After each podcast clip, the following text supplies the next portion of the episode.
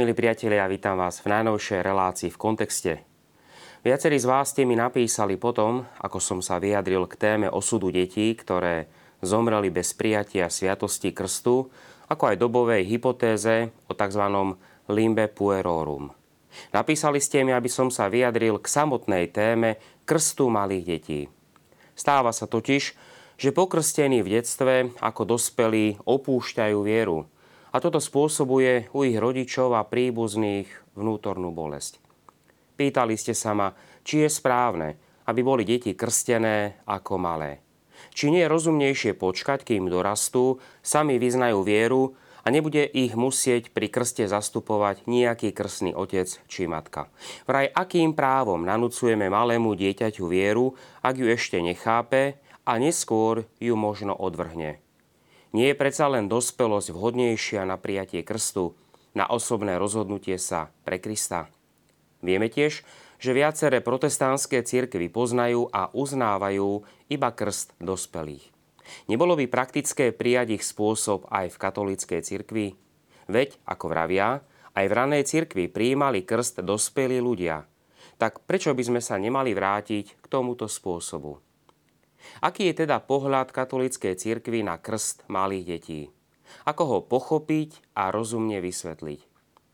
Čo sa týka krstu malých detí, v tradícii máme viacero textov. Posledným dokumentom je inštrukcia Kongregácie pre náuku viery z roku 1980 o krste malých detí s názvom Pastoralis Actio. Ak vás, milí priatelia, zaujíma téma krstu malých detí, Pozývam vás sledovať reláciu v kontexte. Vložím v nej otázku krstu malých detí do kontextu dejín a teológie.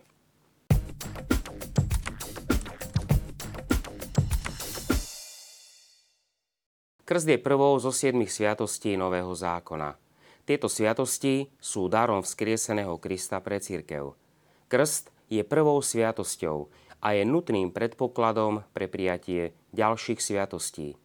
Je to sviatosť, ktorá vtláča do duše človeka nezmazateľnú pečať, ktorá sa nedá odstrániť, ani keď človek nežije v duchu viery. Nedá sa odkrstiť. Cirkevní otcovia to prirovnávali vojenskému označeniu, ktoré mali legionári vypálené na pleci. Aj keď utiekli z légie, znamenie stále ostalo. Platné vyslúženie krstu je však odlišné od duchovného ovocia krstu. Katolícka teológia stále pripomína, že krst sa neustále považuje za nevyhnutný k spáse. Ako je napísané v Markovom evaníliu v 16. kapitole 16. verši, kto uverí a dá sa pokrstiť, bude spasený, ale kto neuverí, bude odsúdený. Pripomínam, že krst sa udeluje iba človekovi, takže nekrstíme ani zvieratá, ani knihy, iba živého človeka. Nekrstí sa tiež ani spiaci či mŕtvý človek, ani nenarodený ešte v materskom lone. V prípade dospelého človeka, ak on sám vyjadrí vôľu prijať krst, v prípade dieťaťa sú to rodičia, jeden alebo obaja, vo viere ktorých je dieťa krstené.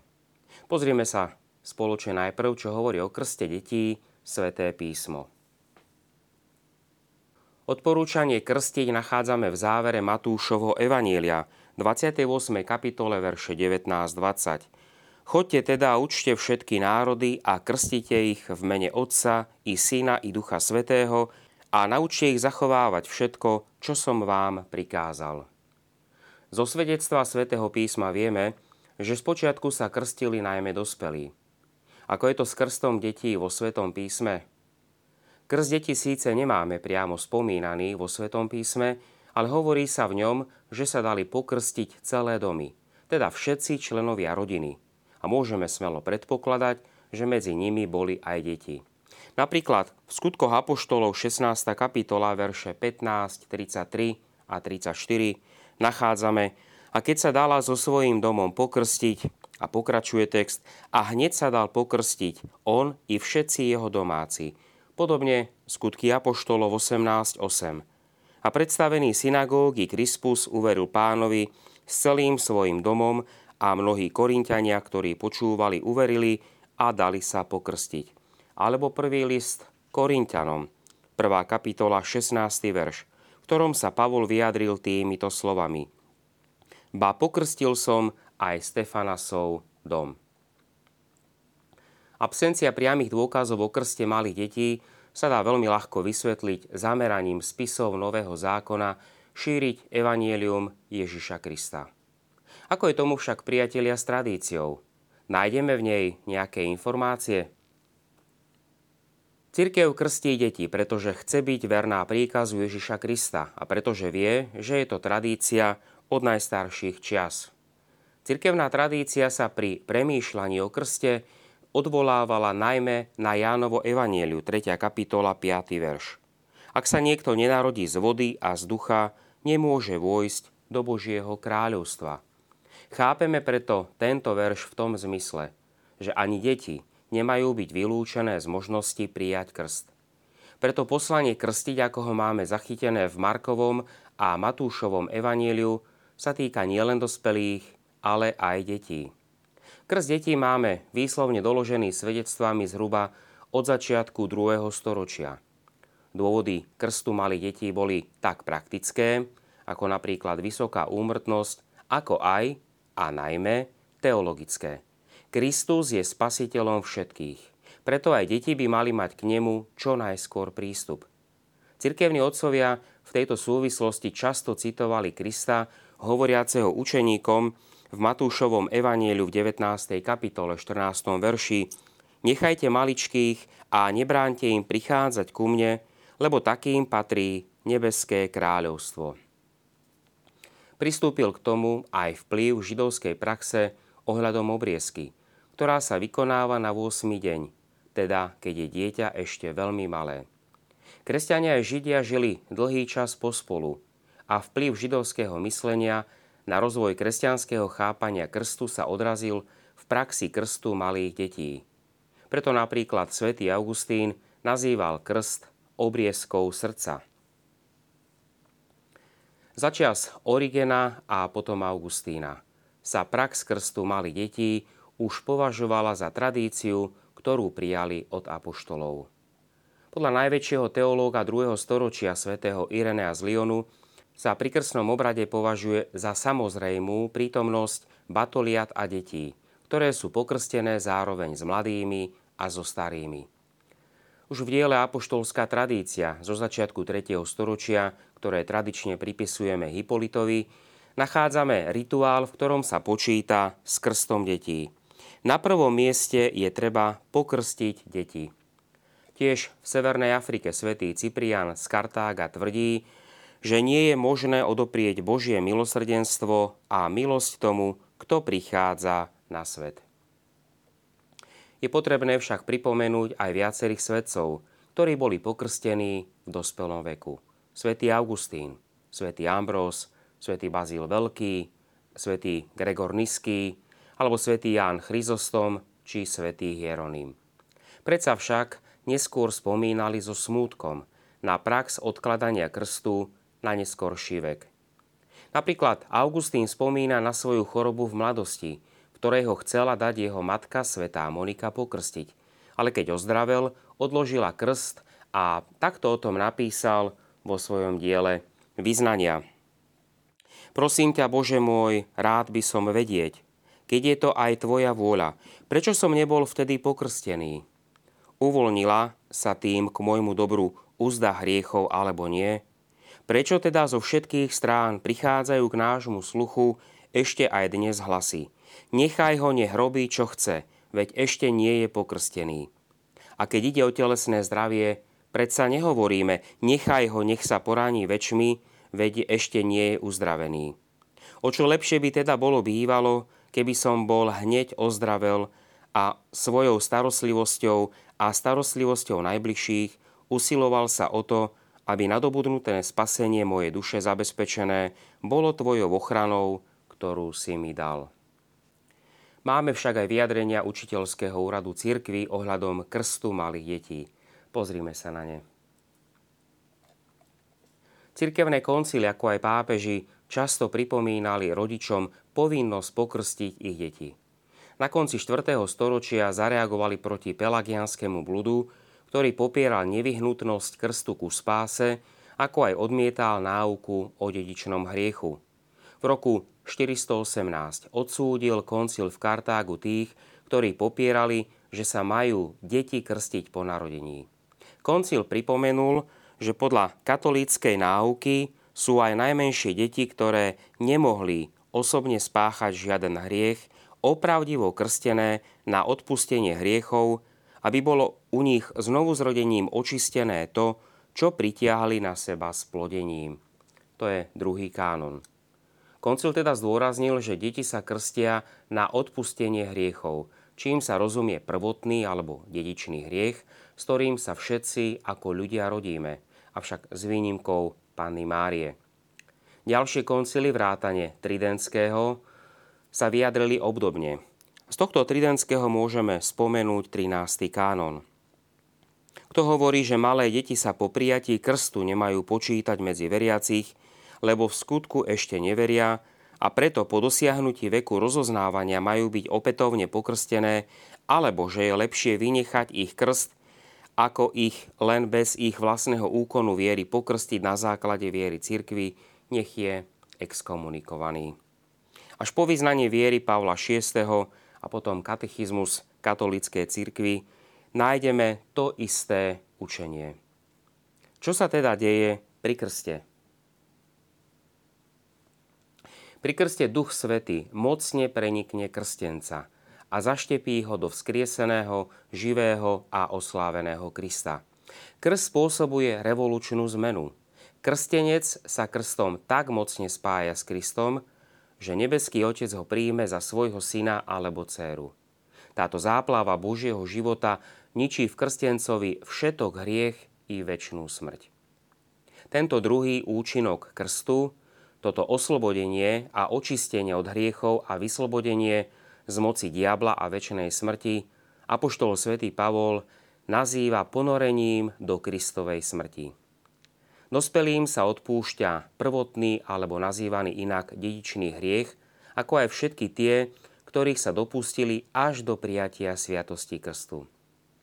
Deťom, ktoré sa nedopustili osobného hriechu, sa v krste odpúšťa spomenutý prvotný alebo dedičný hriech.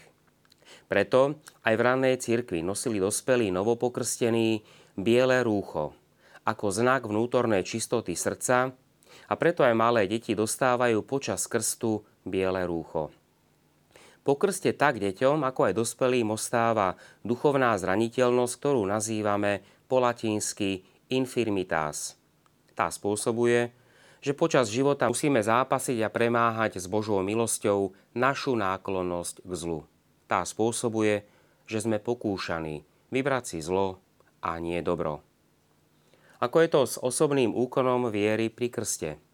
Vieme, že dospelý je krstený vo viere, ktorú vyznáva. Ak je ospravodlivenie a účinky milosti závislé viacej od viery ako od sviatosti, prečo teda krstíme malé deti, ktoré dosiaľ nemôžu túto vieru vyjadriť.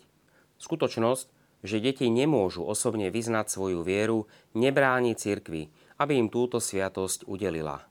Krst však nikdy nemožno udeliť bez viery. V prípade detí tu je viera cirkvi, ktorú vyznávajú rodičia, krstní rodičia, prípadne ďalšie osoby účastné obradu. Títo zastupujú tak miestnú cirkev, ako aj spoločenstvo svetých a veriacich, matku cirkev, ktorá rodí všetkých a každého jednotlivo. Je to biblicky možné? V Evangeliu nechýbajú príhody, kedy Ježiš vykonal zázrak potom, ako prijal úkon viery iných ručiteľov. Spomeňme si na ochrnutého spusteného cez strechu k Ježišovi, kde čítame. Keď Ježiš videl ich vieru, povedal ochrnutému. Alebo v Lukášovom evanieliu sa spomína viera stotníka, ktorému Ježiš uzdravil sluhu. Svetý Augustín napríklad pripomínal, že deti prichádzajú na krst nielen nohami tých, ktorí ich prinášajú, ale prináša ich celé spoločenstvo svetých a veriacich. Pôsobí tu aj celá matka cirkev svetých, pretože ona ich všetkých ako celok a každého jednotlivo rodí. Prípadne v homílii číslo 176 povedal, Maličkým požičiava matka cirkev mnohých druhých, aby mohli prísť srdce druhých, aby mohli uveriť, jazyk druhých, aby mohli vyznať svoju vieru. Ten, ktorý nesie dieťa, odpovedá. Dieťa je uzdravené slovom druhého, pretože bolo zranené vinou druhého. Pripomínam, že sa tu vyžaduje viera a snaha rodičov vychovať dieťa vo viere, v ktorej bolo pokrstené. Pri krste sa ich kňaz pýta, či chcú, aby ich dieťa bolo pokrstené v tej viere, ktorú oni ako rodičia práve vyznali. Sviatosť krstu, ktorý dieťa prijalo, bude toho základom. Krst nie je totiž iba znamením viery, ale tiež jej príčinou. Kresťanský život a výchova je právo detí na Ježiša Krista.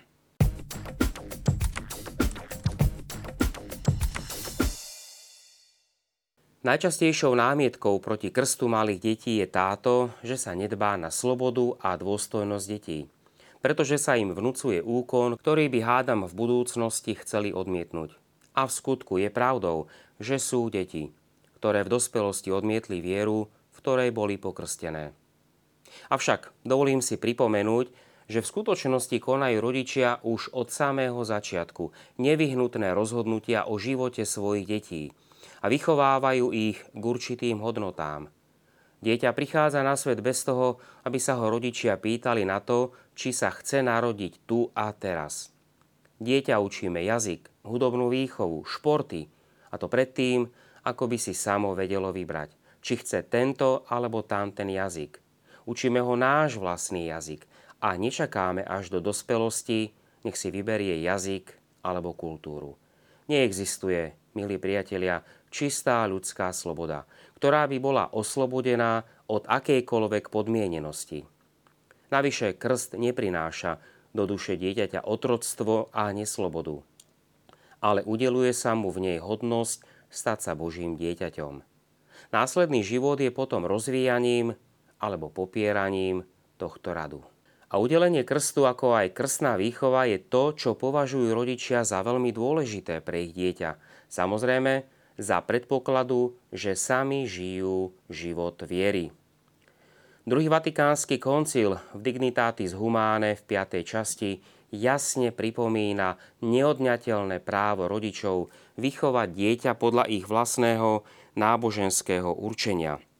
Rodičom patrí ďalej právo určiť podľa svojho vlastného náboženského presvedčenia, akú náboženskú výchovu majú dostať ich deti. Občianská moc má teda uznávať právo rodičov na skutočne slobodnú voľbu škôl a ostatných výchovných prostriedkov. A pre túto slobodnú voľbu sa nemajú zaťažovať ani priamo, ani nepriamo nespravodlivými bremenami.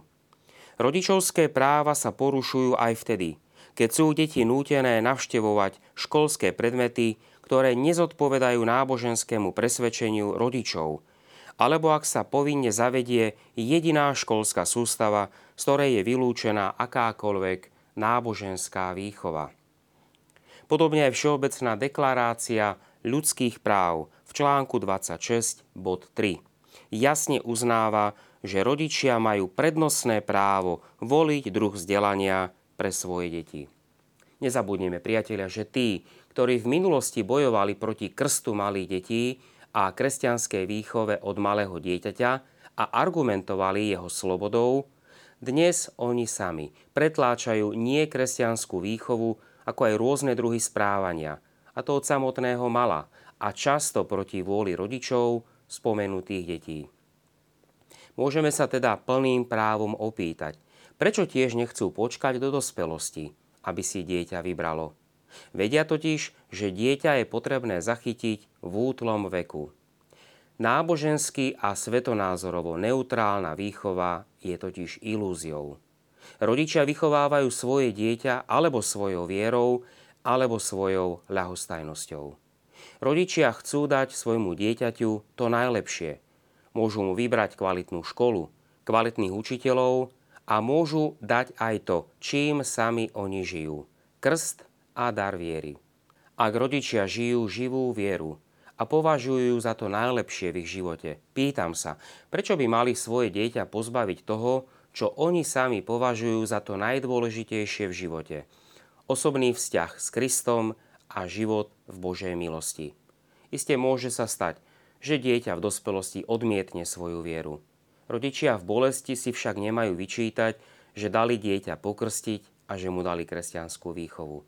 Môžu sa zaň modliť, ako sa modlila svätá Monika za svojho syna Augustína, ktorý sám v starobe napísal, že za svoje definitívne obrátenie vďačí modlitbám svojej matky.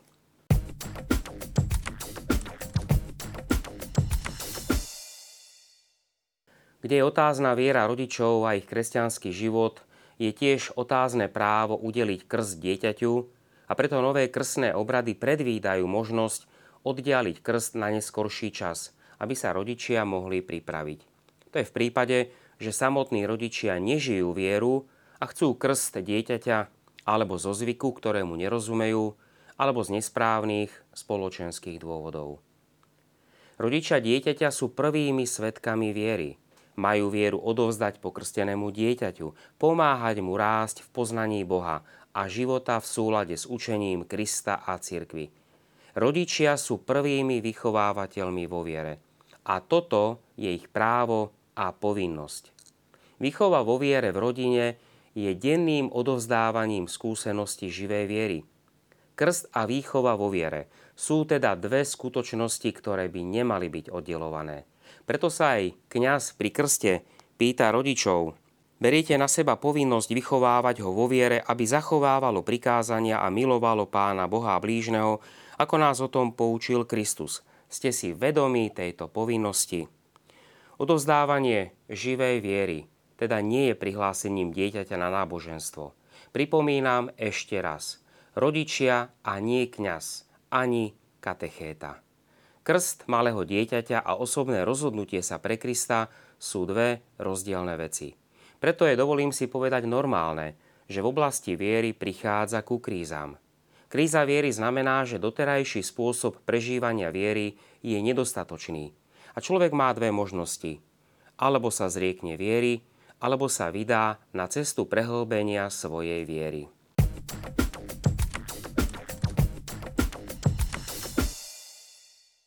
Krst, a v našom prípade krst malých detí, je začiatkom nového života.